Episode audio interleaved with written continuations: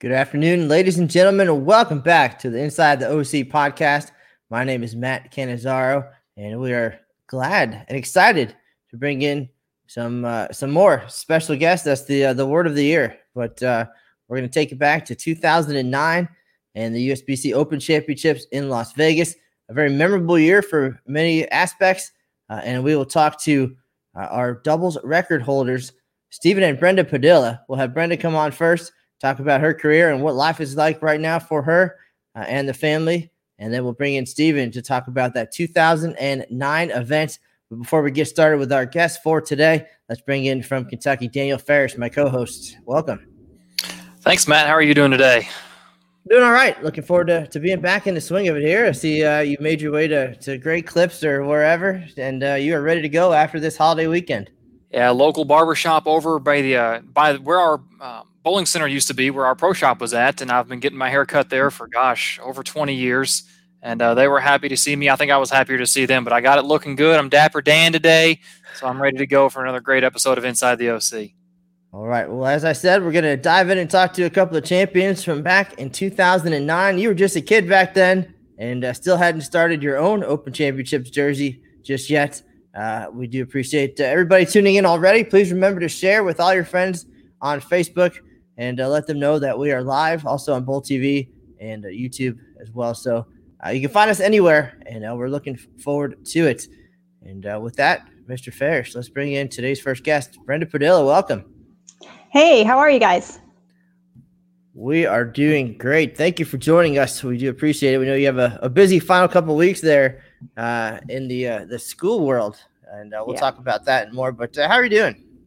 Doing great. The life has not slowed down, even though it seems like with the COVID 19, everything else around us has, but ours is still pretty busy. Okay, now you are a fifth grade teacher, is my uh, my understanding, and so I imagine trying to keep everything organized and online has been uh, interesting to say the least. Uh, talk about how things have changed for you over the last couple months, and from bringing the classroom uh, into your living room, really, and trying to to keep things going and, and make sure those youngsters get to middle school.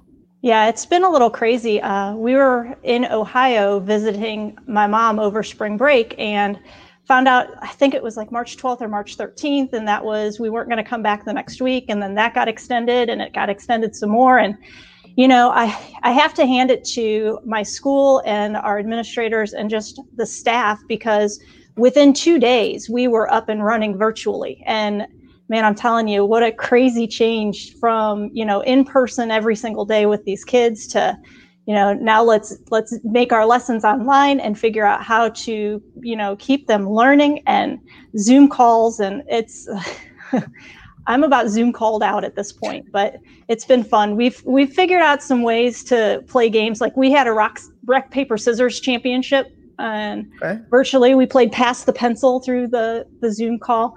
You know one of the things in my classroom that i'm pretty well known for is just the silly and the goofy. You know if it's going to be fun it's going to be happening in my classroom. And I mean, there's been so many times that administrators have come in because it's been noisy and they come in and we're dancing. And but the rule is is if you come in and we're dancing you got to dance with us. So we just i like to have a good time Sounds great. And uh, if ever there was a generation to be able to handle being online, and um, this certainly is it. And uh, you have a youngster of your own. You and Stephen I have little Maddie at home, and yeah. uh, who's not so little anymore. Uh, no, I imagine she turned eight over spring break, and um, it was actually we actually flew on her birthday, March seventh, and the ladies on Southwest they brought her like a birthday bag, and it was really a fun experience. So so now, as far as uh, being a being a mom and a teacher and a kind of a, a, teaching mom at the same time, I imagine she's been encountering some of the, the same things you have and your students. Uh, what's it been like trying to play the dual role? I know uh, Stephen Padilla at home as well as uh, our USBC director of coaching and uh, the high performance director for Team USA. So uh, nice to have a little bit of help there. But as far as getting her through her things as well, what has that been like? Second grade's hard. That's all I got to say. Second grade has been so hard. Um, I'm very thankful to teach fifth graders who are pretty much self-sufficient, and you can give them a Google form, and you can give them some flashcards to study, and you can tell them to go watch this video. But man, with second grade, you have to sit right there with them. And Maddie is awesome and full of energy and very distractible, but she has handled this like a champ. Um, mom has has struggled a little bit more than Maddie has. So but it's been good. So she's finished. They've got, I've got to drive back up to school today because this was the novel that they finished. Um, so she's got to turn that in today and pick up her awards. But she did great this year, uh, finished on the honor roll and all sorts of good stuff. A good citizen award, and she got into the mile, I don't, the 10 mile club. So it's all good. So I think she's ready to get back to ACA and not the school of mom.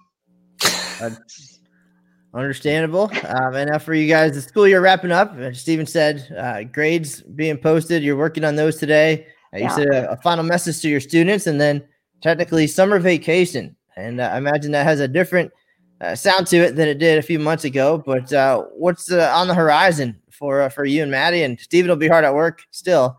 but what do you guys have planned? Not quite sure at this point. Um, you know, originally I had planned to bowl some of the stops this summer, and now that's kind of on hold. So, you know, it is one wide open, you know, calendar of possibilities at this point. So we're up for anything. Um, I am going to try to to do some more walking and hopefully get some swimming in and things like that. But after this last nine weeks of school, you know, I never imagined that you know we as teachers we always we look forward to our breaks and it's like oh my gosh 10 days till spring break and the countdown is on and now all i want to do is just get back into the classroom with my kids and so you know there's part of me that's excited for summer but man i really want to get back into the classroom and you know just get back to having fun and and some sort of a normal you know social and academic and just school is my home away from home and i have my friends and my kids and my families and as much as i complain about it this has really taught me that it's there's nothing really to complain about. So it's just all part of life. And one of the, the main questions always of course is uh, what do you miss the most about uh, the real world and real life? But it sounds like you, you kind of just gave us that answer. Um, you know there's there's nothing like it sounds like you, your class is the place to be. Um, we have fun.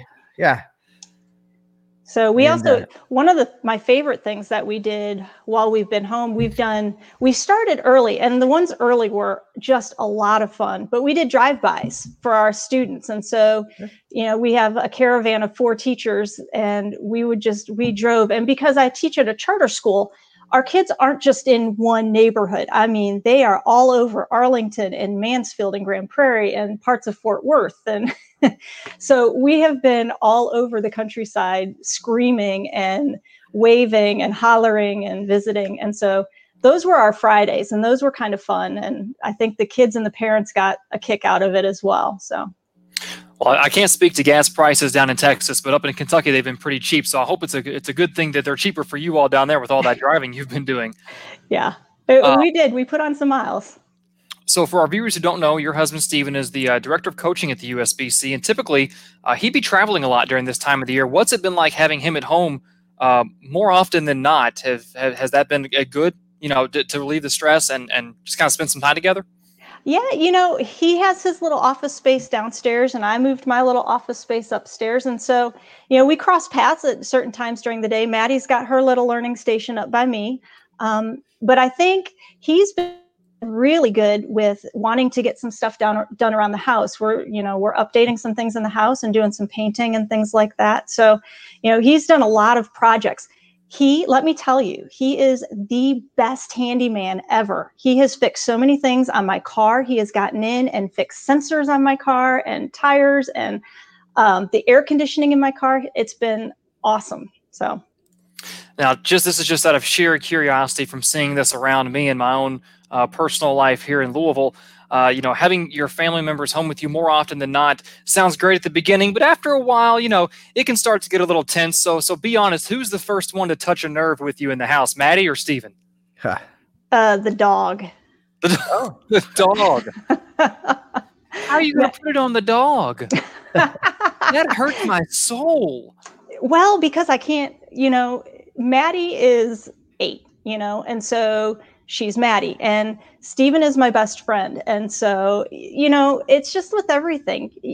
Life has ups and downs and you you know, people annoy you and you get frustrated with it, but listen, at the end of the day, I'm so blessed to have family around me that you just got to, you know, shake it off and breathe through it and just be thankful for what you do have. You know, we've really had to slow down and take some stock and some inventory into the things that are important in life. And man, you know what? My family is the most important thing to me. And we've been healthy through all of this. And, you know, we've grown closer because we've learned some of the things that make each other tick that we might not have been so in tune with before.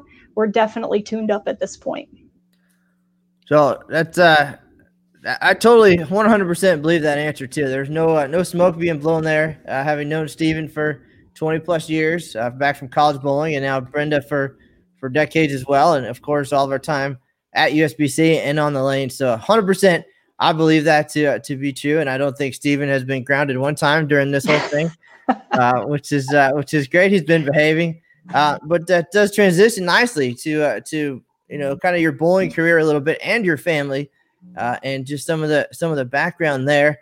you do come from a, a bowling family, and you mentioned in our interview in 2009. And again, we'll see that and we'll talk more about that later on in the in the show. Uh, but you were at the USBC Open Championships long before you were able to bowl in the event.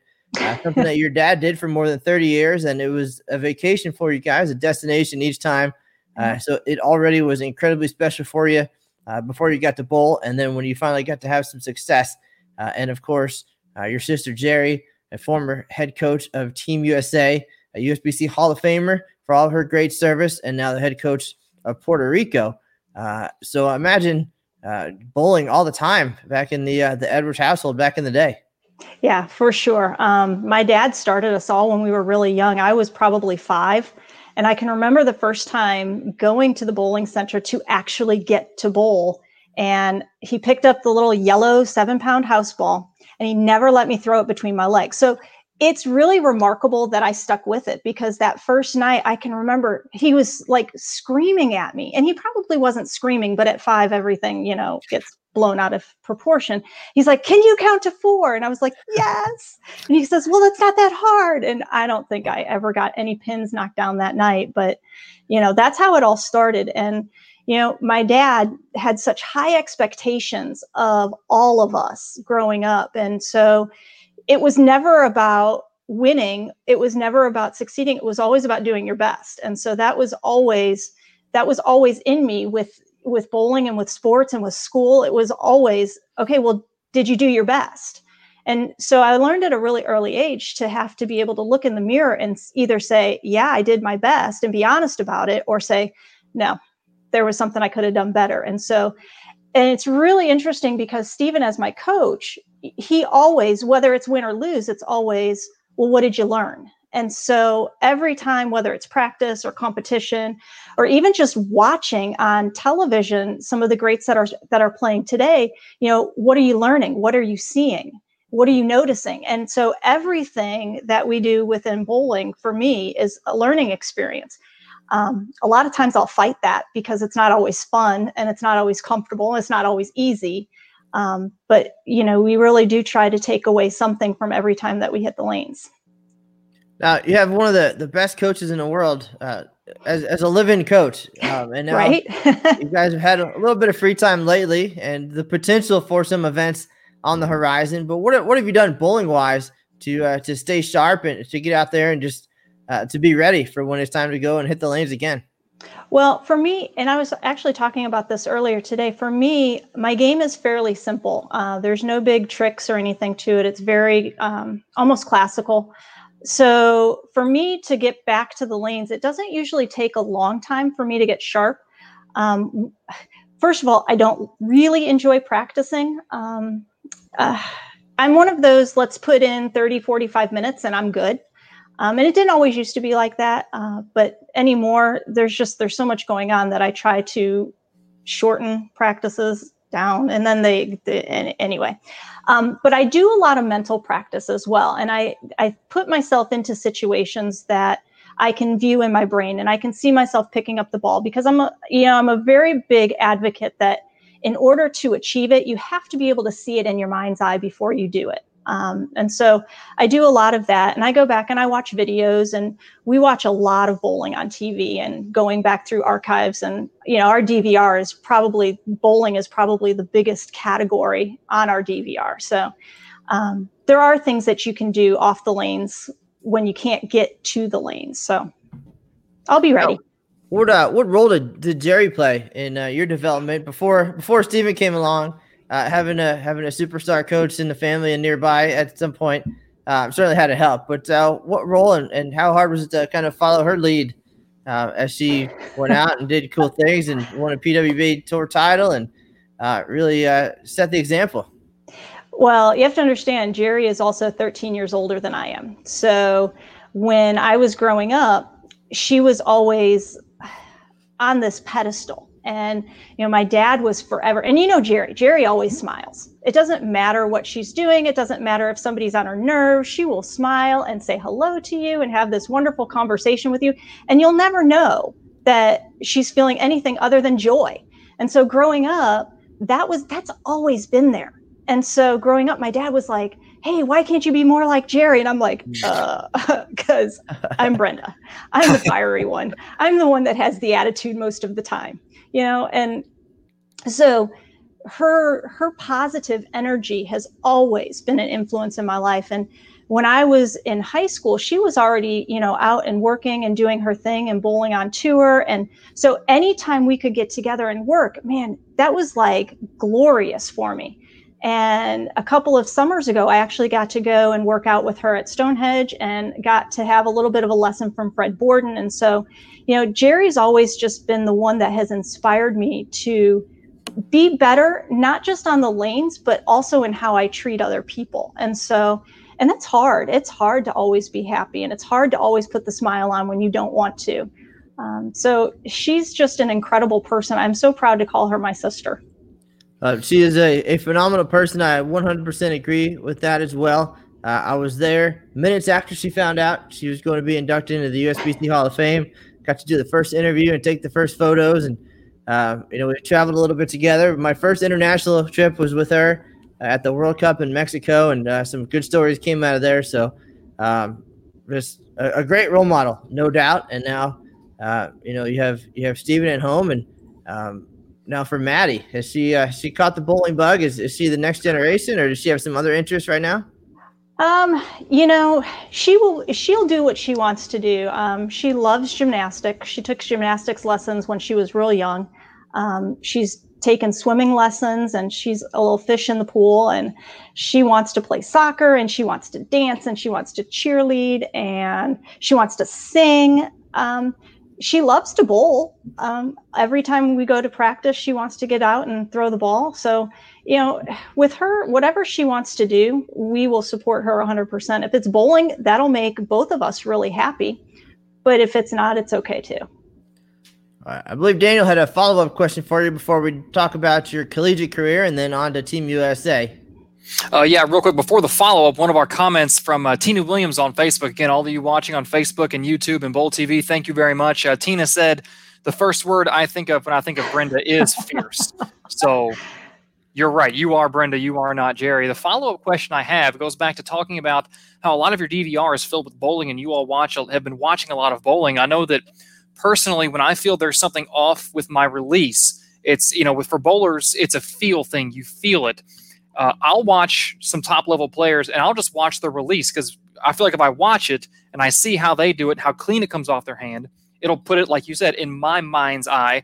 But there's not any one specific bowler that I watch. So for you all, when you watch all this bowling on your DVR, if you're watching it online, is there one or two specific players you're watching, or is it just you're watching great bowlers to try and get that in your mind's eye?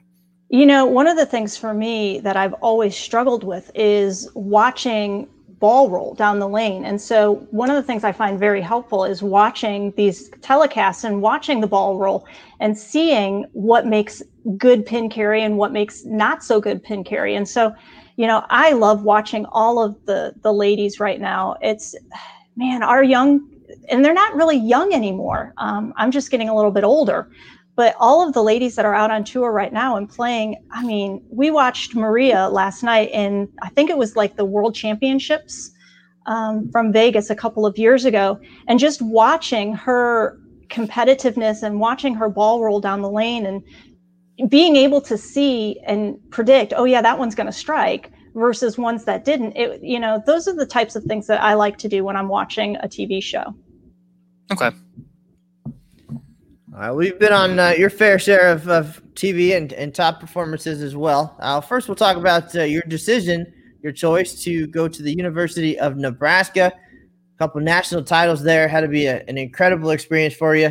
You're an All American and academic All American, so very focused on both sides of things, of course, uh, to again become an educator uh, at that point. But tell us the, the process of decision making that went into that being the place where you were going to spend your college years, and and at the time certainly couldn't have made a, a better choice. Well, originally, Matt, I I went to Morehead State University my freshman year, um, and I bowled for Morehead. And interestingly enough, I went to Morehead because my dad told me I wouldn't like it. And you know, you talk about being an adolescent and knowing everything. Yeah, that was me. And I learned very quickly that, you know, we finished second at nationals my first year there at Morehead, but um, it just didn't seem like the right fit for me. And so I did end up out at Nebraska because Bill Straub is just, mm-hmm. he's such a great coach. And, you know, I, I, know a lot of the girls who have gone through have said, you know, he's hard. And you're right, he is hard, but man, he pushes you and he's very academic and he's very thoughtful in how he teaches but he also teaches basics you know and he teaches that strong push away and that strong finish position. And those are timeless. You know there are other things in the game that will change but if you have a solid foundation you're going to be successful. And and that's what bill teaches. And when i was there and the transition through some of our assistant coaches and paul klempa finishing he was our assistant coach my last year there. I can't tell you there are two better men at the college level to coach um, and, and, to put together some winning teams. Well, no doubt that had you incredibly prepared for what came next, uh, and again, some some big decisions as far as the path to take coming out of college. You had some success at different events, uh, but tell us about what the the, the plans were. Uh, leaving Nebraska, going into the real world. Uh, was it bowling? Was it teaching? Was it a little bit of both? Uh, and how much did the, the PWBA going away in 2003 potentially change things for you?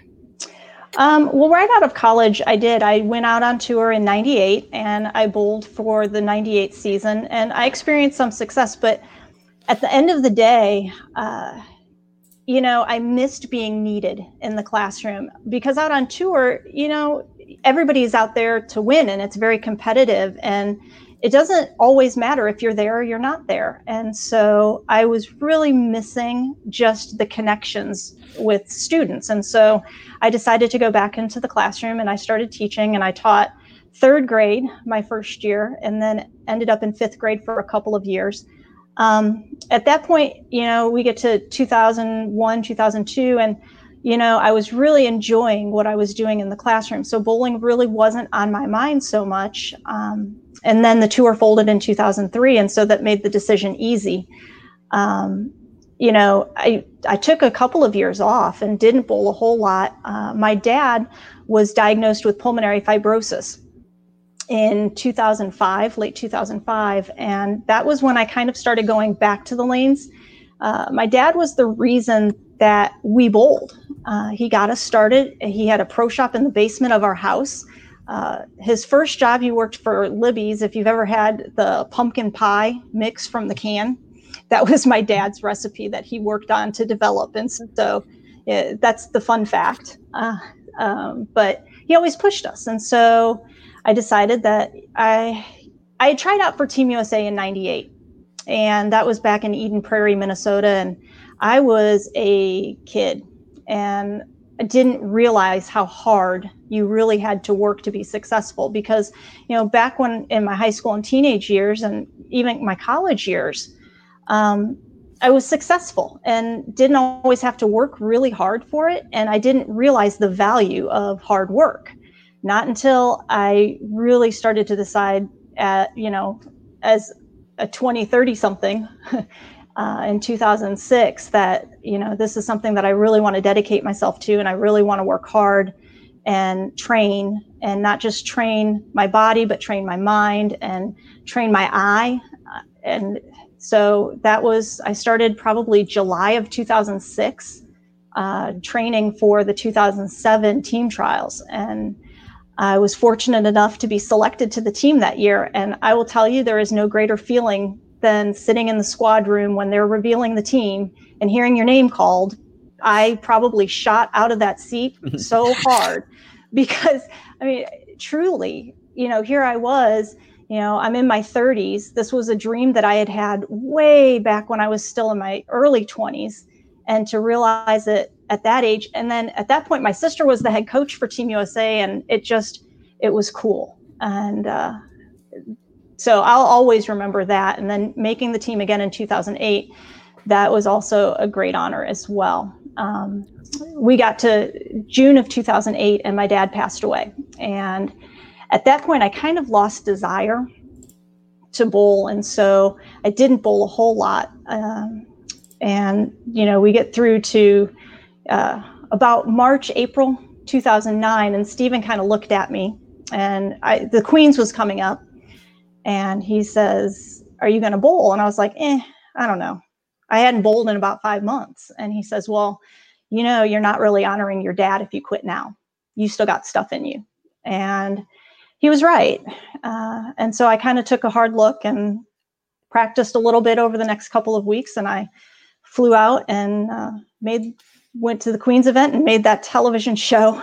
Uh, bowled my way through the losers bracket to to make the TV show, and so the rest from there. Uh, 2009 was my banner year in my entire career. So. Well, it definitely sounds like the path was was the right one for you, and uh, and when you did have the chance to compete, certainly the, the passion was there, and and and you did it because you loved it. Uh, so I think no no resentment, no no what ifs. Sounds like hundred um, percent. You know the career and, and, parenthood and the family, and um, and when you do get out there, you you certainly take advantage of it. Uh, the couple years on Team USA there initially, you mentioned, and you had the opportunity to travel a little bit and and win some medals. And uh, can you just describe before we move on to, to the to the bigger moments, if, if there are bigger, maybe maybe just different, um, standing on that podium and, and, receiving a medal representing your country? Well, listen, um, 2008, I got to bowl the Tournament of the Americas, and uh, Del Ballard was also he was my men's doubles partner that year, and man, he bowling with a legend like that, that's crazy. And so it was really cool. We actually, I think, still hold the mixed doubles record at that that event. Um, 2010 was the year that I really got to break out and bowl a lot of stuff because of my team trials win in 2000 for the 2010 season. Um, I got to bowl in Guatemala, and JJ and I won the mixed doubles masters event, and qual- we both qualified to go bowl the tournament, the championship of the champions event in uh, Barcelona. And so, and that was that was just a crazy experience. Uh, we bowled singles event, and I started with a 160 game, and I ended up beating all of the bowlers, the girls and the boys that were there as well. And uh, Mika was in that field. And so that was such a crazy event. My doubles partner for that one was Rocio. And so just a lot of cool memories. I will tell you, and it's something that I tell my, my fifth graders every year, is that there is absolutely nothing like getting up on a podium and having the Star Spangled Banner played and the flag raised because of something you've done. Um, it just, it's, oh my gosh. oh, glamour shots. Um, yeah. It is, it's a crazy, awesome feeling. And, you know, if I experience nothing else in my life that's cool like that, I, those memories stay with you forever. See, not only is Daniel Ferris our stats and numbers guy, but see, uh, he also knows now where to dig for the for the best photos and videos, and we'll have some more throughout the the next thirty minutes or so. And um, this certainly is a, a great start. There you go, Team USA training camp. This is uh, part of the part of the price of fame, and yeah. uh, something we'll we'll always have and enjoy. Um, but I imagine those couple of years on Team USA, great for the confidence as you mentioned, 2009, kind of the, the memorable year for you.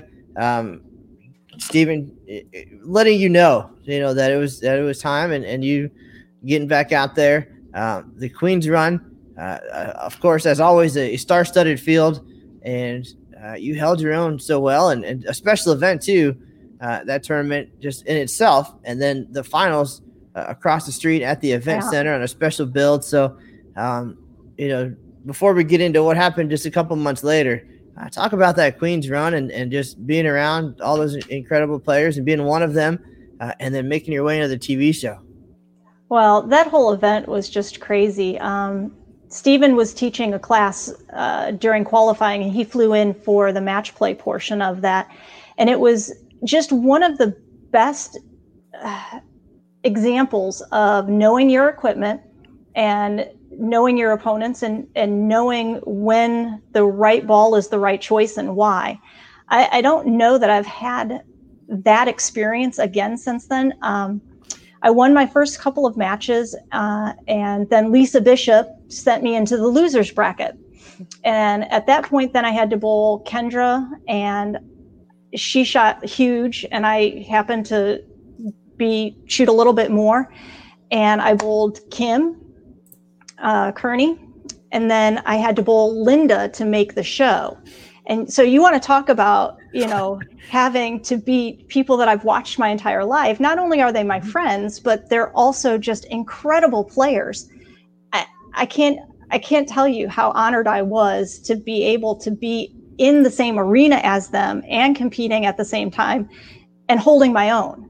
So, you know, that was really, it was just a crazy dream come true.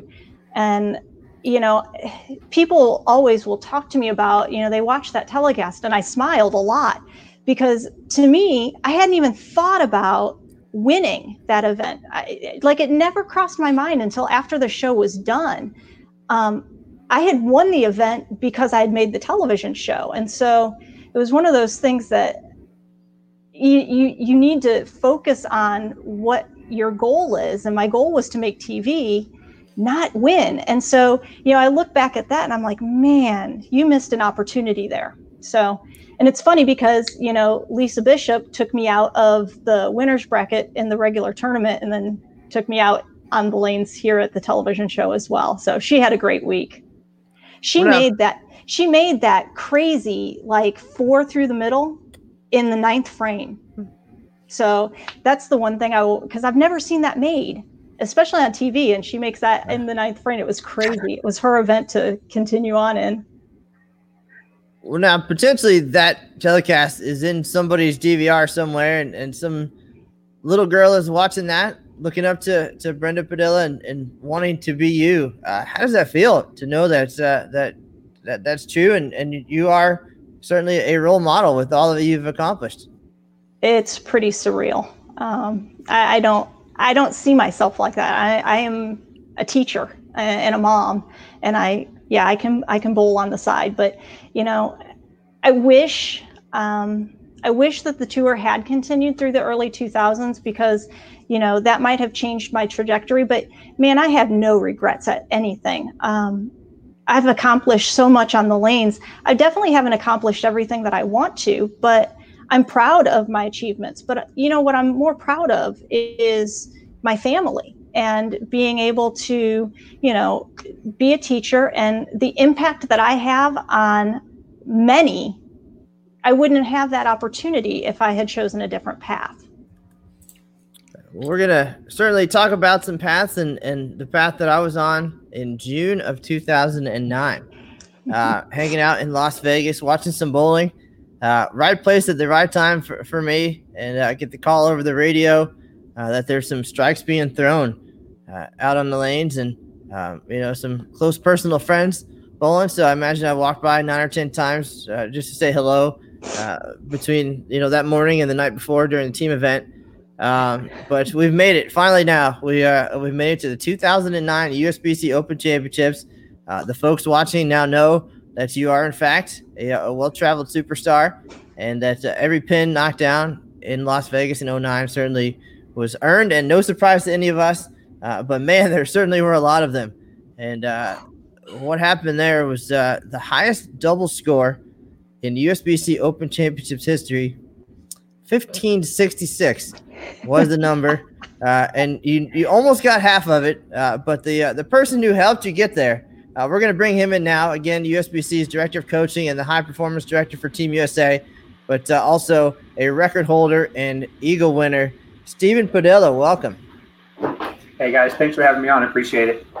All right, this uh, certainly is a, fun one, a fun story to, to look back on and tell. And man, you guys did some striking that day, and the previous record was 1544. So um, blew past that. The previous leader was 1474 at what was the longest Open Championships in history and nearly the biggest, just 85 teams short of the record. So uh, this was the big one for sure. And uh, you guys came out and put on a show, uh, but it didn't start out that way. And this is where Daniel signs a little bit, and it's when we get into the numbers. Uh, and Brenda, of course, you knew this was coming. We have the records pulled up, uh, going back to uh, to your Open Championships debut in 1997. Uh, and you already mentioned kind of what 2008 was like for you personally, uh, and then just getting back into the swing of things in 2009 and, and uh, confidence wise. Uh, but uh, Daniel, talk about uh, talk about what you want to talk about. Well, you took eight years off in between visits to the OC. You bowled last was 2001, and then your next year was 2009. in team event in 09, you only shot 571. How much of that was just struggling on the lanes and how much of it uh, might have been nerves coming back to an atmosphere like the OC. Now you bowled in, you know, the a stadium like atmosphere before. You've competed for national championships, both collegiate and professional. But how much of that team event in 09 was struggling the lanes, and how much of it was the nerves and the anxiousness of bowling an event like the OC in a stadium like atmosphere? a lot of it was lane play. Um, see, growing up, our family vacation was always to the ABC tournament. And so I tagged along with my family watching my dad. And I heard him for so many years talk about chasing eagles. And I didn't really know what he was talking about. Um, I can remember walking into the 2009 venue and looking on the wall for his name with past, you know, tournament because he had had, I think, 33 years um, before he had gotten sick uh, in a row. And he was my first doubles partner in that event. And so, you know, I don't know that there's too many nerves of being out there, but I definitely struggled with uh, laying conditions and, and playing the pattern the correct way and uh, making the right ball selection. So you 571, it's actually more than I thought I had. I, I remember it more like a, you know, a, a 450 feeling. well, that, that was that was later. We'll we'll get to that once we get done talking about 2009. But you know, Stephen was your doubles partner back then, so you all wrap up team event. And uh, what what was the conversation after team?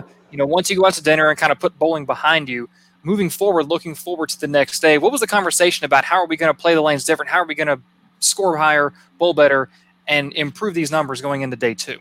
Sure. You know, we uh, we try to live live forward, and so we talked about you know some of the things that we could improve upon. We went to dinner. We actually went on the gondola ride at the Venetian uh, later that night just to kind of relax and chill out. And we decided that we were going to get up and have some breakfast and then head down to the convention center and just kind of watch uh, watch our pair and and watch what was going on around us to kind of get an idea because that was still before they did fresh oil for every squad, mm-hmm. and so we had we had the burn squad and so we knew that they were going to play different than they had the night before um, and so we did we camped out in the stands for probably an hour hour and a half um, and just watched and noticed that there was um, our, the pair that we were going on to had classified bowlers on it and so a lot of them were using plastic balls and uh, playing the track area and so you know we kind of thought that that was a good sign for us and made a game plan for how we were going to attack the lanes.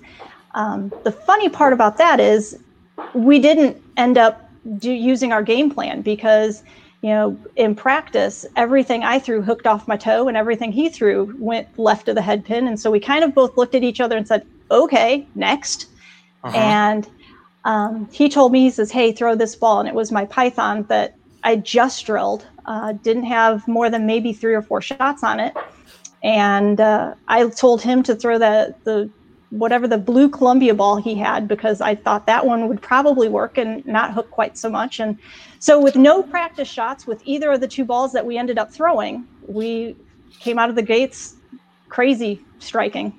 So. Uh-huh. So now, if ever there was a, a bunch of dance in the classroom kind of teammates, uh, you guys certainly uh, surround yourself with those folks. Uh, a whole lot of fun, uh, but they've also found success over the years on the lane. Steve Sutphin and Butch Cormier, and, and just they're they're there to play as well. Uh, so Absolutely. they have a good time. It's a very relaxed atmosphere. Um, but uh, I know Stephen being the, the analyst and, and always looking at uh, the numbers as well and, and how to how to make things better. Uh, Stephen, tell us about the conversation and, and the night of. I mean, 571 for most folks uh, is a good is a good score in uh, in Open Championships competition. Uh, but when you follow it up with the numbers we're going to say in just a minute, um, you know, some things had to happen in order to go from 570 to 770. Yeah, it uh, like Brent said, you kind of try to live where you plan and where you practice and where you're uh, where you're going, so to speak, as opposed to racing the past. We learned from the past. We, we figured out that a lot of the decisions you made early on were just not successful at the time. You, you got to look at both events as different events, though. Your team's going to play completely different for your doubles. Your doubles is going to play slightly different from your, your singles. And so, um, going from hey, there's not a big number in the team event to the doubles event, and then having the potential, or at least clearing, resetting everything, and saying, hey, there's still a chance out here. It's pretty easy to do when you think about it because you got to separate the, the, events and consider them different different tournaments, so to speak. Um, so it wasn't hard to transition and to put a game plan together, uh, but it is difficult in the moment to change the game plan whenever that that shows up. And, and she said, we uh, we had some some good conversation, good communication back and forth, and really good communication with our teammates during that time, who was specifically on the pairs next to us uh, before we switched over to the, the, singles event. But for the doubles event, we uh, we did our homework and we, we planned, like I said, like she said, and we also had uh, no fear in changing what we saw and reacting to that. So once you react and you're in the moment and you're throwing shots at that point, it, it doesn't become too difficult to to dial in if if your focus and if your goal, if your your practice is all moving toward that goal, which was just the best we could that day. Now, you had some success, of course, as a collegiate player back in the day at uh, Florida State. Uh, so you're no stranger to the spotlight and a little bit of success. And um, but as things started to unfold, uh, can you guys describe just the feelings that uh, you mentioned in the interview after? There wasn't a lot of score watching. You really didn't know kind of what the numbers were, what was leading, that kind of thing. It was just very focused on on shot after shot. Uh, but at some point you had to know the crowd was forming. There was some whispering. Uh, maybe, maybe something was going on. Well, I tried to do the math after the second game, and to find out like how much we had, because you know we had two really big games to start the, the to start doubles with, and I was like, huh, we got to be close. And so I start trying to do the math, and it's coming out to like 350 that we need to take the lead and I was like, that cannot be right. I don't teach math. Like, I've never taught math. so obviously, and then I was like, okay, just bowl, just bowl. And so, and I guess my math was probably pretty close to being correct, but um, yeah, I just stopped thinking about it. There's a, there's a great shot in the compilation that uh, Matt did that was on the Bowl TV afterwards yeah, crazy. 542, 556. I mean, who does that? That that's unreal. Um, but after I threw the first shot in the 10th frame, Stephen looked at me and said, "That was for the that was for the lead or that was for something." And I was like, "What are you talking about? We we took the lead." And he's like, "No, that one." And he points up at the record banner and I was like, "Shut up." and so you can actually see my face doing that. "Shut up." I, I did watch that earlier. I, I, saw that. You could see the moment when it clicked, and, and yeah. it, it, was certainly amazing to uh, to see that, and then uh, to look at the scoreboard now, all these years later. Kind of goosebumps for you guys, Stephen. Yeah, absolutely. I think the first two games for me went by really quickly. Um, before we knew it, we looked up and the eighth frame's over in the first game. You have a great game out of the gate, and that's fun. Uh, you look at the middle of game two into the end of game two, and it goes by so fast again. But by the time you look up again, um, you're trying to do some math, but at the same time, you're trying to just pay attention to what's going on shot to shot, making sure that you're you're continuing your your process, whatever, whatever that looked like for us at the time. And so, uh, yeah, for us, I think it was it was really quick on the first two games, and then we did a little bit of math. Um, it's sometimes best, it, depending on who you are. Technically, if you can get into what the number is and what you need, sometimes that'll motivate you. And in our case, we had really good friends at that time that were just enjoying the experience with us. And and so there's some whispering, like you said, about hey, there's possibly some numbers here, and, and can we catch the leaderboard? But it wasn't until the end of game three that we really caught on to it, like you guys were saying. And then uh, from there, it was just quality shots. Stay in the moment. Don't get the outside of yourself. Don't look at things that aren't there yet. And then uh, just hold on and, and, see what happens.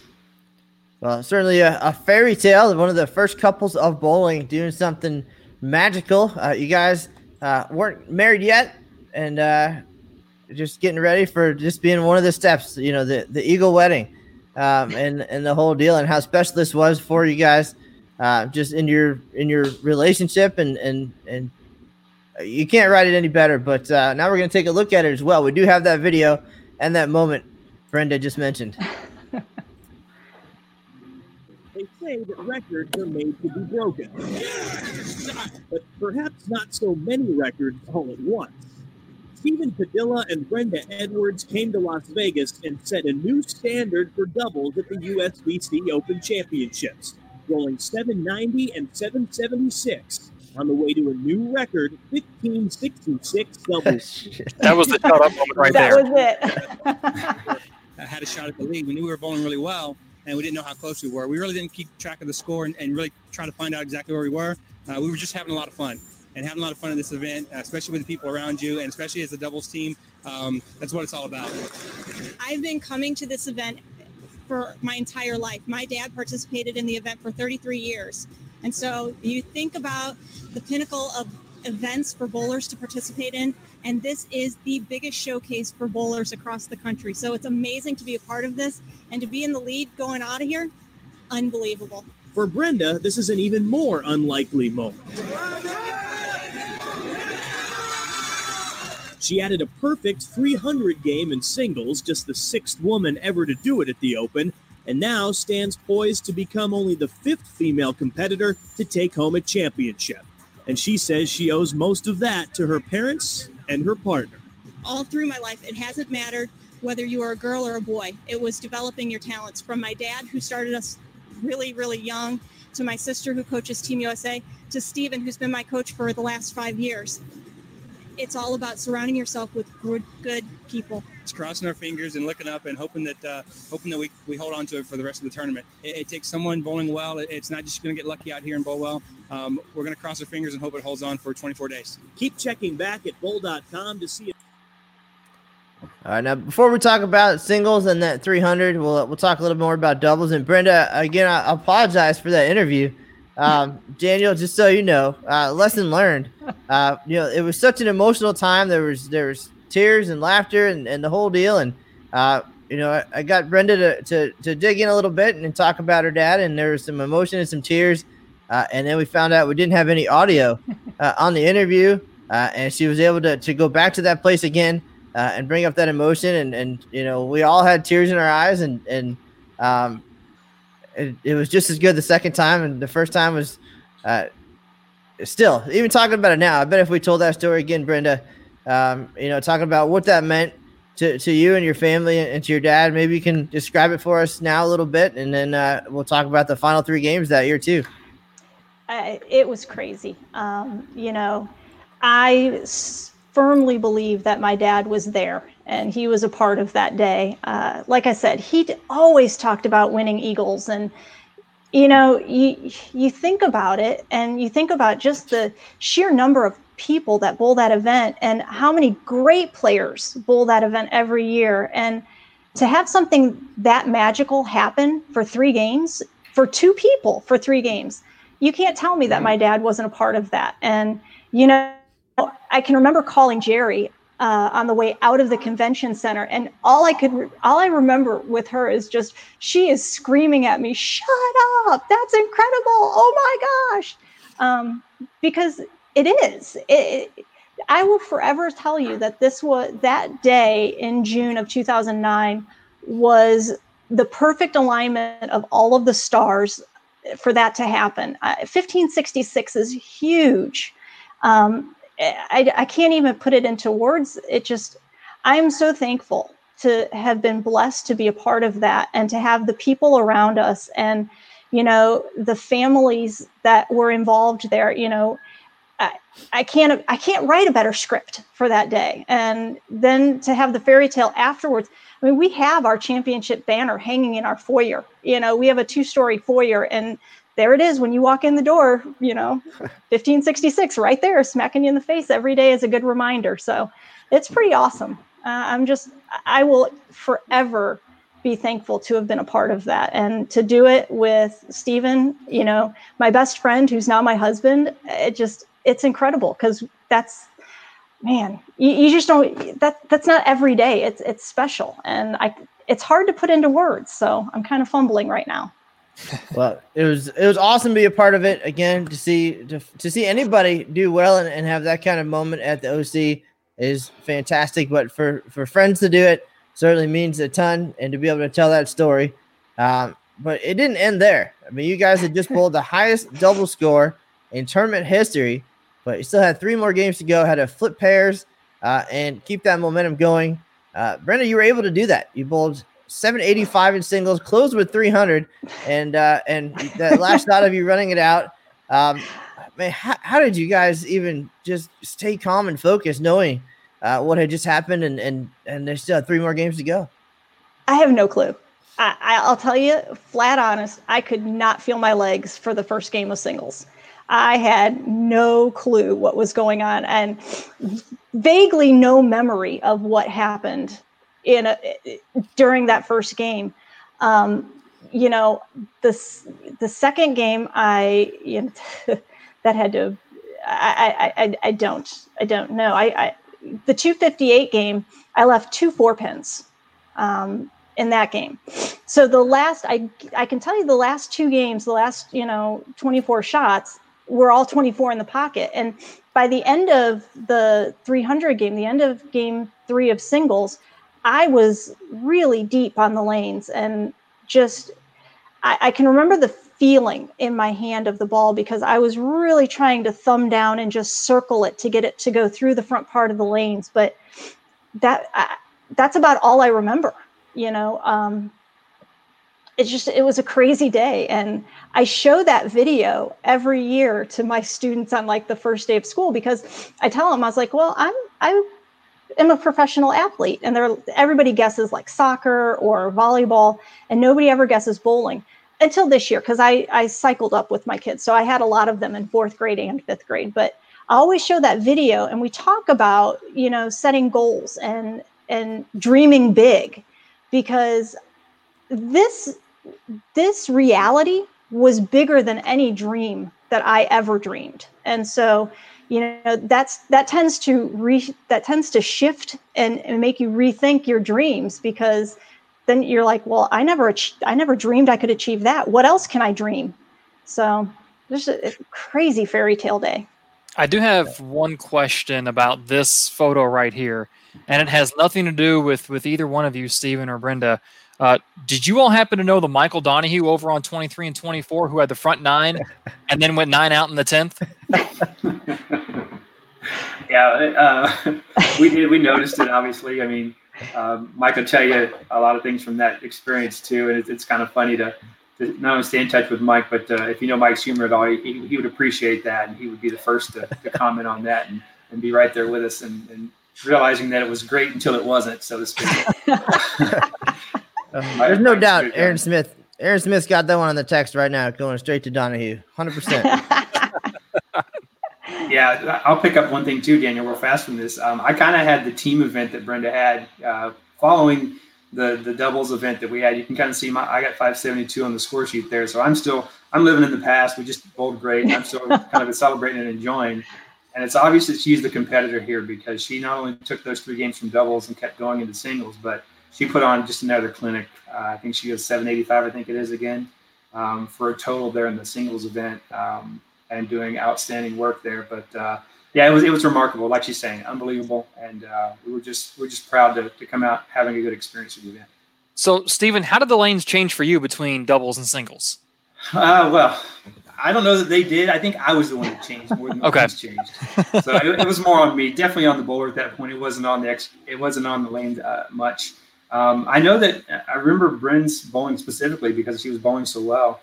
Uh, I remember her just continuing the transition uh, from what we did off the doubles pairs. We had to switch from doubles to singles pairs um, at that point. So when we got to the fresh set of lanes, uh, well, the, the, lanes that had been used previously, we still had to continue the game plan. And her game plan just kept going. She just kept the moves going. It, it, it's almost as if she had finished a three game block in a, a, big event, a professional event, just kept going, maybe circled the house or just landed on a different pair. And she just kept going.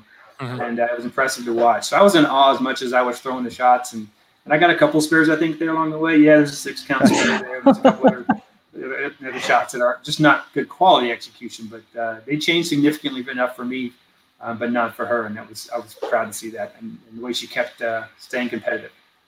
Well, you, you, finished with a clean game, so that was the important thing. You finished strong, uh, but I imagine, as you said, the uh, the role shifted a little bit from uh, from competitor at that point to, to making sure that that Brenda stayed focused and calm and uh, because that's what you do, I think, and and you can you can do all those things at once. There's uh, there's our photo from from right after that uh, that double and single squad, but um, man, the the feelings in that picture. Can you even describe, Stephen, uh, what you guys are thinking and feeling? You know, knowing what just happened. This is not too long after, so it's still pretty fresh. Yeah, if you just look at both of us, uh, there's just joy there, right, right there when you look at us. Um, pure smiles. Uh, everything is is just uh, pure excitement. Uh, Las Vegas is not only a fun town, but having a great event like that, coming out of it um, on top of the leaderboard. Um, I think behind the smile, there may be a little bit of, of cautiousness because the tournament wasn't over. Um, but just the venue was great. Uh, the staff there was outstanding. Um, obviously, the lanes for us uh, did played very well. We were not only proud of our performance, but uh, like she said, just blessed to have the opportunity and to be able to share it with good friends.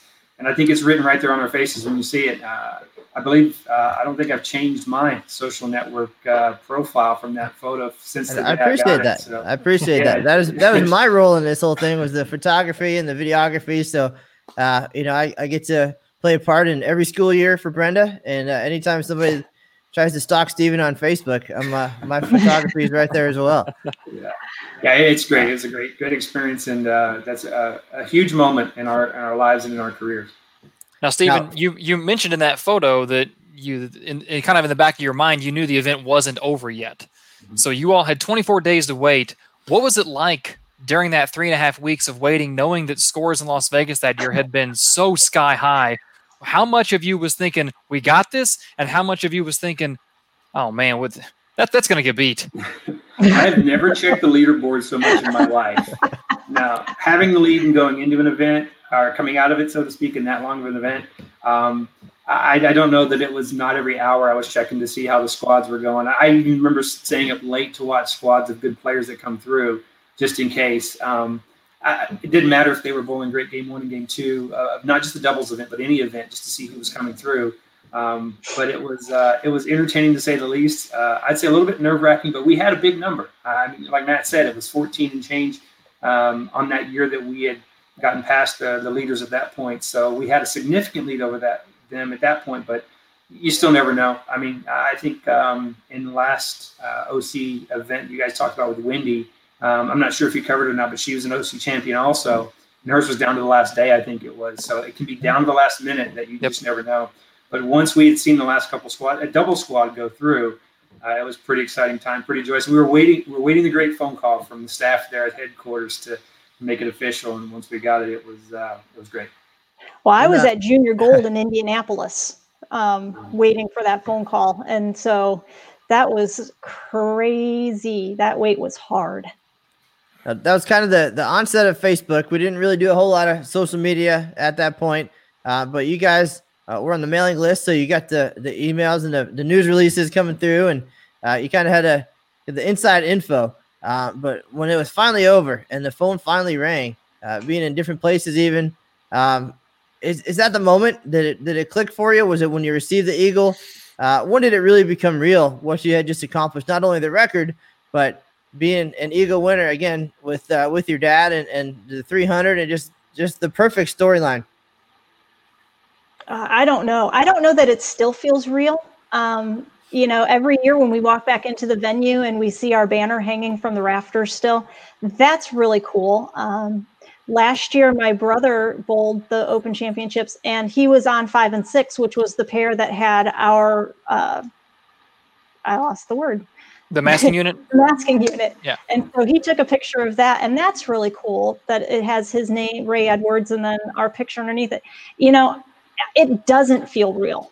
Um, it just if somebody would have said you're going to shoot 1566 and that's going to take the lead and you're going to win the OC and you're going to have an eagle and then that record's going to stand for some years I you know you don't you don't ever think about that or at least I didn't. And so it, to me I don't know that it ever really has felt real. It's just so unbelievable cool that you know you can say that and that's something that describes us that you know we have the record and our names are on banners. It's just it's i don't know. It doesn't i don't know. It doesn't feel real. Yeah having the phone call made it real for me matt. Um, it was really kind of neat. Not just get the call but just to be able to say that, uh, that yeah you've, you've, got the accomplishment under your belt and it's something that you can hold on to. I think the reality though of uh, year after year like you said going back and, and seeing the result it's great. Um, but the, the reality to me is that uh, at some point somebody's going to break it uh, honestly. Um, and I, I, enjoy it while we have it, and I always enjoy the fact that we were part of that that uh, that day that really set us up and and, uh, and gave us a, a, nice spot in the in the tournament's history. But uh, I, I, look forward to the day someday when somebody when I get to call somebody and say congratulations. Uh, I'll share this real fast that. Um, the leaders that year reached out to us right after that phone call, and it was official. And they, they, basically, um, Mike Shady and his team there said, uh, called me specifically and he said, "Hey, congratulations! Just want to say, uh, great job. Very class act thing. Uh, I expect nothing less out of Mike. He's a super super guy in that regard." And I, I, hold that I think is one of the places too where I look at it and go, you know what, it's real. Um, not only is it recognizing the event, but but athletes are recognizing too. Um, uh, it's still fun to experience uh, from time to time, but as a whole, I think it's important to know that uh, that uh, it's it's always kind of there. It's always it's always going to be around. And now part of the Open Championships experience, of course, as a champion is can you come back the next year, uh, see that banner for the first time, the presentation, the march out to the lanes, seeing the word champion on the scoreboard or the orange eagle next to your name. Um, before we talk about what you guys were feeling personally the next year coming in, Brenda, uh, what do you think your dad would have had to say uh, if he walked in there with you and he got to experience this moment and see that banner for the first time coming up the escalator at the National Bowling Stadium? Uh, and seeing that presentation on the lanes as you guys were introduced as champions for the first time? I don't know that he would have had words. I, he would have had just, he probably would have had some tears in his eyes and a big grin on his face. Um, he would have said that he was proud. And man, that's all I ever worked for growing up was just to hear him say, Good job, I'm proud of you. So I know he's saying that. Right, now you guys were introduced and uh, being doubles champions, you had some time to, to get comfortable on the lanes. And uh, Daniel's looking at that record right now, but uh, you know you, you got the experience in the moment. And what was it like coming down center aisle? Uh, you know, as those defending champions and, and just everybody, all eyes on you, and then having to turn around and bowl just minutes later. I think coming down the, the aisle was uh, was center aisle right there, actually through Reno, so it was a lot of fun. Uh, you get to kind of be the center of all the attention coming through. Um, I think it was great. I think we even did some kind of small little bowling uh, move when we were coming down the, the, aisle there to start with. It's kind of neat. We just kind of put something together, really fun. Um, but uh, that experience, um, when you get to be showcased like that, uh, it, it's a, not only a good reminder, but it, it's special going back to the event. I don't think it's as difficult to get on the lanes and expect yourself to bowl as well. Because again, I think we try and stay in the moment when we compete and we're not necessarily focused on what's happened in the past versus what's going on now. Just kind of stay in the moment. But um, it, it, was unbelievable once again to just experience the to, to re-experience uh, the the um, the accomplishment, the achievement, to get a chance to really look at the whole process again. Um, I know we've watched the video that's been produced many, many times. We, we share with friends and family and what have you, but uh, pretty special that year coming back. I know the performance wasn't as high this year coming back, uh, that, that year, 2010, um, but uh, but still great to relive it. So I know Daniel's gonna take a look at those numbers real quick, but uh, it wasn't bad considering the the pressure and, and the stage and, and all the eyes on you. Um, still a, a, pretty good performance. Yeah, y'all shot uh, you know in your doubles and your defend your defense of that title 1377. Uh, while no, it's not 1566. It's still a very good number to put up, uh, and I'm sure that that jumped you all up the standings, and, and you left looking at your doubles performance uh, positively. But that that's not what I want to ask about. If anyone's watched this show before, and I'm hoping that those of you watching now have, you know that Matthew is the eternal optimist when it comes to bowling and experiences and performances such as your all's in 2009. I, however, am the eternal pessimist. And I look and go, okay, these two great players did something amazing the previous year. We know you all are, are up here. You're on the pedestal. You're defending champions. I'm the one that looks at the numbers and goes, well, what happened there? Um, Brenda, yes. Uh, team, team event in, in 2010, you said that you felt like 2009 was like a 460 or a 470. Oh, yeah. 2010, uh, it was 462. I've just got two words, and that's what happens? Uh, bad bowling. lots and lots of bad bowling. To Matt's point yeah. about you, you come out on the lanes, you're, you're announced as defending champions, the the pomp and circumstance of it, and then you're immediately going right into practice and then right into competition.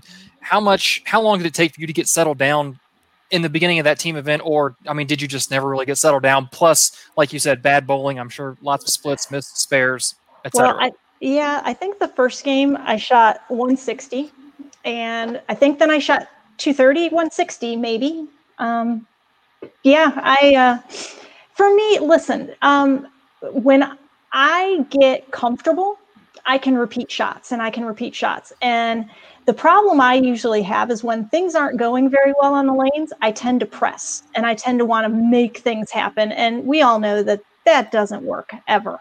Uh-huh. And so that was a lot of the team event was trying to make something work instead of looking at what the lanes were giving me and reacting to what the lane was telling me to do.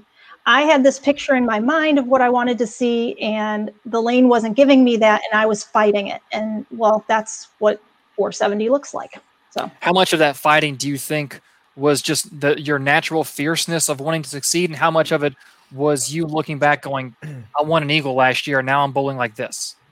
I think there's a good chunk of both of those in there. Um, I don't ever like to fail. I mean, I hate being embarrassed on the lanes, and I feel like when I am not figuring it out fast enough, to me, that's like, oh my gosh, that's embarrassing. Stop it and try to make it better. And I'm a fixer uh, and a perfectionist when it comes to things that I do. And so in bowling, man, there's times I got to check that at the door because we all know that there's nothing perfect about bowling. You know, even on your best days, you have those bumps in the road that you just on your on your best days, those are minimalized.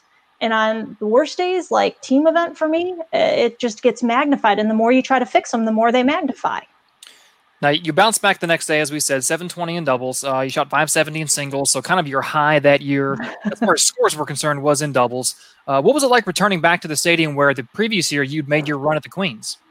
Well, I've you know I've had a great history in that building. Um, I, I, tend to bowl very well in that building. I love big settings like that. Um, they they fuel me. You know that fierceness. I love to compete, and I always feel like you know if I can't win, I'm not going to play. And so I always walk into that building, especially knowing that I have a shot. And um, so, yeah, I, but you can't ever you you go in with the best laid plans, and sometimes bowling just doesn't let you have it. So, I like it. Kind of reminds me of what Mike Tyson said. He said everyone has a plan until they get punched in the face. Yeah. And then that completely goes out the window, and you're reacting on instinct and self preservation. Uh, so, this question is for both of you. Stephen, I'll start with you. Your doubles performance in 2010 was good, 1377. Uh, overall, it wasn't a great year for both of you individually, but what was that year 2010 like? Looking at it, looking back at it, coming in as defending champions, the hoopla around it, the excitement around it. How would you categorize 2010 if you're not looking at the scores?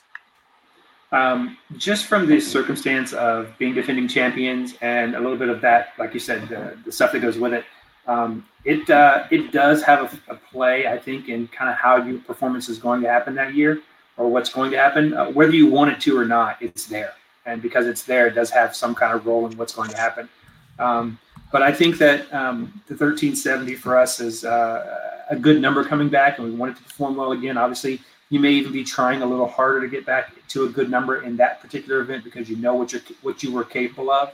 I think it also throws the whole thing into perspective and goes, you know what, uh, just like Brent saying, um, it's bowling. It doesn't give you anything. You got to go get what you want out of it.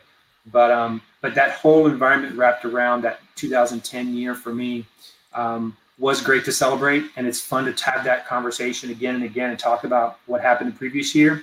Um, but the reality and the goal of what you're trying to do from year to year is just like the guys that you know or the girls that you know that see that you see compete regularly that are constantly successful you go back with the expectation of how do i get better and how do i get how am i going to continue not just to, to set records but to just go be um, be proud of the fact that you put in a good effort and that you didn't just just give away a bunch of, uh, of missed opportunities uh, that 1377 by the way put you all in 57th overall for that year in doubles. So not bad by any stretch of the imagination. Brenda, same question for you. Looking back at 2010, putting the scores aside, how would you recap that year at the OC? Uh, a roller coaster. you know, just a lot of up and down. Um, for me, the the stadium always plays different from lane to lane and from section to section. Like they kind of go in like ten lane increments with how they play. And you know i remember making the flip from doubles to singles. And for me the the lanes were just they were a lot different. And i did not handle change very well that year. So it, again it's a learning experience. And you know you, you have to learn how to be patient and that's hard to do in an event where you only have three games to put up your score so mm-hmm. it, it's that balancing act of i need to be patient but i also need to make a change so and i don't think i did that very well that year Right now, you still are the record holders, 1566. Uh, they didn't take away your Eagles uh, based on your team performance the next year, so those are yours forever.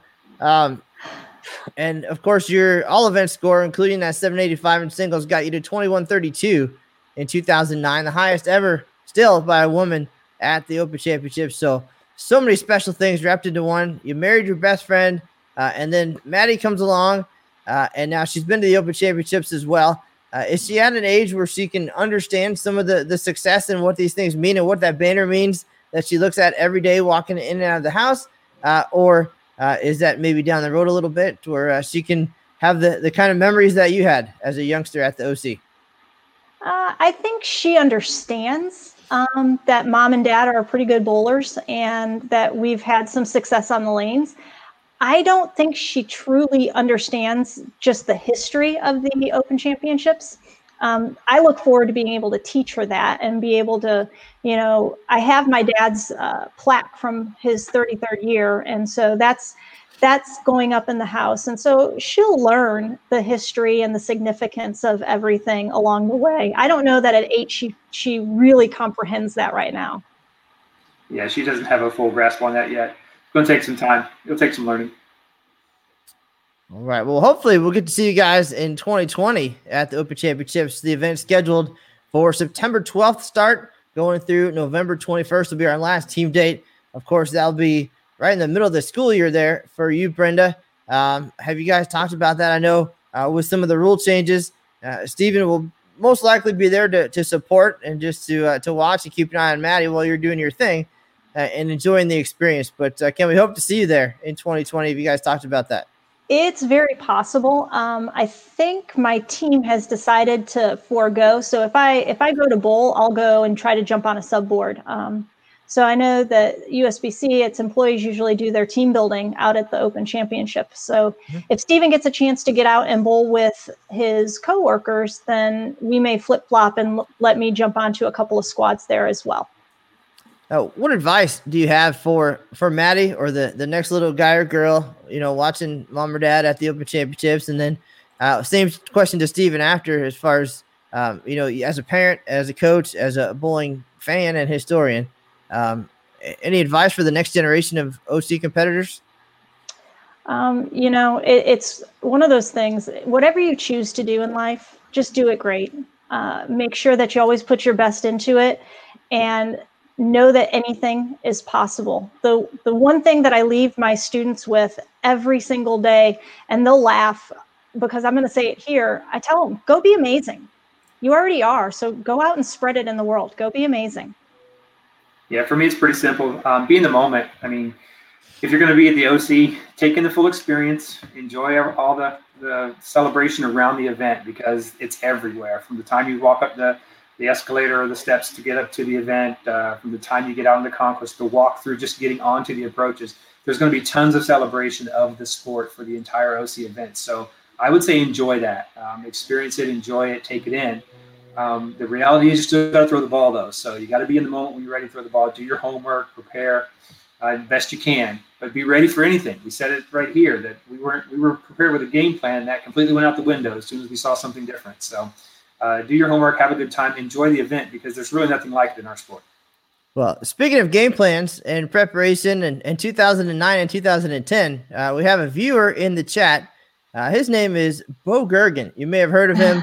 Uh, he also found some success in Las Vegas in 2009 with a record score, 862 in the singles event to take home that title. Came back the very next year for a team all events title in Reno.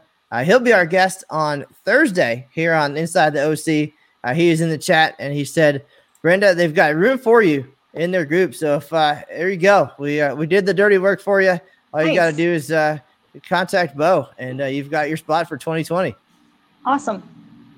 That's I do want to say that uh, one of one of my biggest disappointments this year about the event being pushed back is is uh, I don't know where everyone's team builder is going to fall, but originally I was set to bowl doubles with Stephen.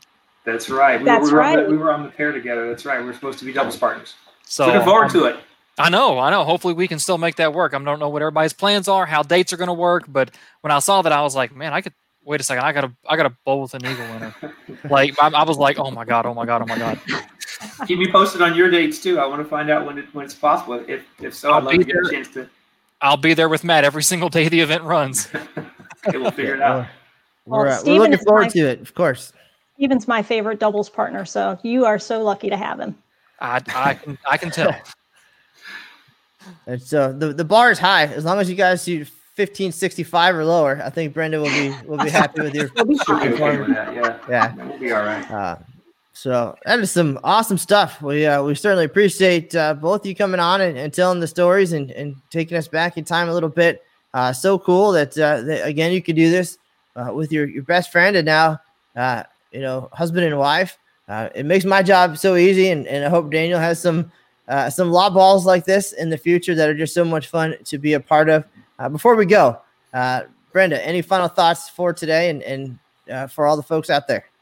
I just really want to say thank you for having us on and giving us the opportunity to come on and reminisce. Um, like I said, you know, family and friends are so important. It's the relationships that you build around you. And bowling has been so good to this family and my family throughout the years. There's just nothing I could ever say to to give back and just to say thanks. So I really appreciate you and and everything that y'all are doing for the sport. So thank you. Thank you very much, and thanks for for all you've done for being a part of our history. Uh, Stephen, same question. Any final thoughts and and advice for for anybody out there? And of course, uh, you you do serve many roles within our sport, uh, but uh, this one is probably the most special. I think being a being a champion at uh, at an event that dates back to 1901. Yeah, from the from the OC's perspective, that event, like I said, just celebrate the event when you get a chance. Always get, uh, if you can, the opportunity to go and compete um, I think from the coaching perspective, what I do, what my, my daily work is, from the Team USA perspective, I get I get to be around a lot of great players, and that's exciting. Um, don't get me wrong, I get to learn a lot as much as uh, I get to teach when I coach. But uh, uh, same sentiment, Brent's uh, Brent sitting out there. Um, I, I, really appreciate the opportunity to get a chance to talk to you guys about this. Reliving it really kind of brings back a lot of those great memories. Um, but uh, on the competitor side and on the coaches side, I think it's valuable to learn all the time. Um, put it, whatever you can into play, and just uh, be thankful, be grateful, because the bowling community, and the bowling world around us has a lot to offer if you're willing to take it in. All right. Well, thanks for that insight, of course. And again, we go way back to our college bowling days as uh, as rivals in Florida, uh, and then of course to your days coaching at Kegel at USBC uh, and our Team USA travel days as well. That's where we got these cool pullovers at the Pan Am Games in Peru. Uh, what an awesome thing just to be a part of as well. Uh, Daniel Farish, something you're familiar with as well, Team USA, and now the Open Championships. Any final thoughts or questions from you today before we say goodbye to our, our featured guests? Uh, no, no, really uh, questions. I do have no, or really maybe even thoughts, but I do have one quick story. When I was working the OC last year, was my first year working it, and we had a, uh, a feature each day that was the photo of the day. And Brenda, when you were bowling, I was uh, we had you on the calendar as someone we were going to take some video of and put it up. Hey, look who's bowling today! You know, Eagle winner, record holder, stuff like that. And you, after watching you throw a couple of shots in person, I'd seen you on video, but not in person. After watching a couple of shots, you were entered onto my list of bowlers who I could just sit and watch throw the ball forever. you, Mike Fagan, and a couple of, of other bowlers are on that list because of how well you throw it, how smooth you are, how clean the release. Uh, so I actually sat back after taking the video and watched for about five or six frames. Uh, I don't remember the outcomes if they were all strikes or or big red circles. Um, but you entered that list that day, and I'm looking forward to seeing both of you uh, in person in Reno this year.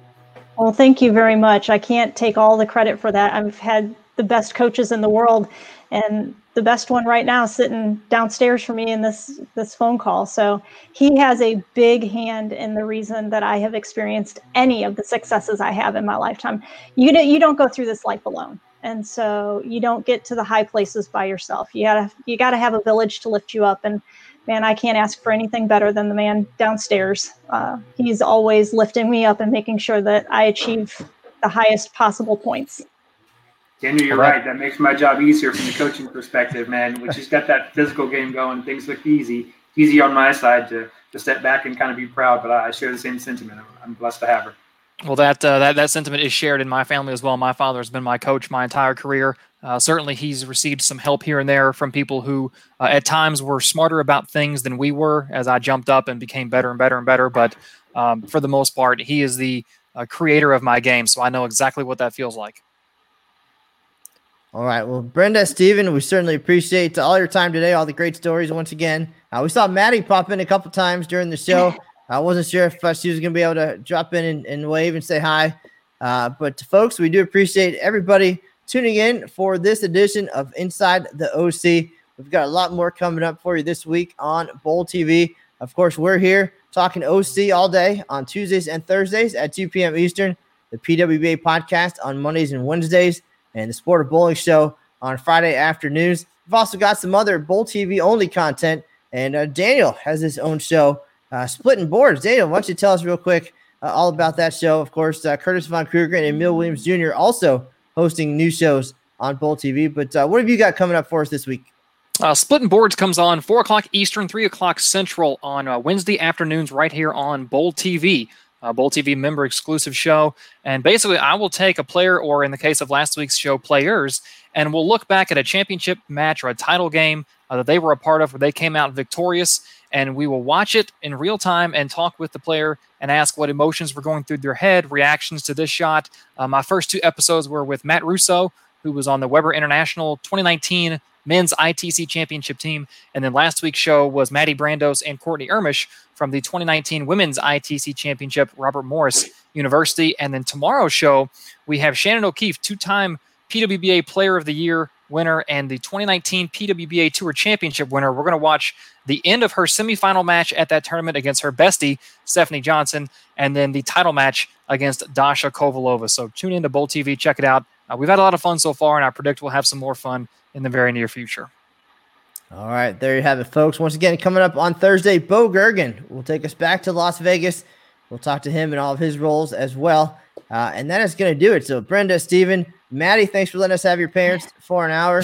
Uh, we really appreciate it. We look forward to seeing you guys uh, at work and on the lanes. And the rest of you folks, you know the drill. That's the news for now. We'll see you on the lanes.